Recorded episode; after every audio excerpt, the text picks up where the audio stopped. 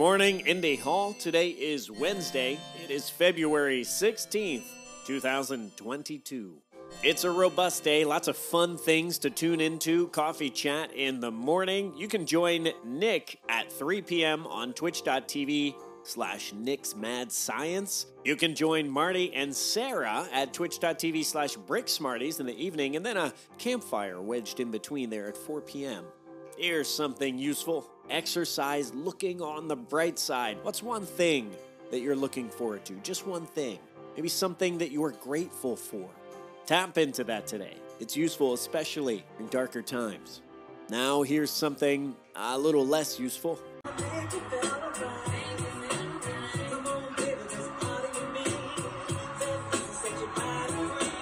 Take care of yourselves, take care of each other, and take care of your communities. I will see you online.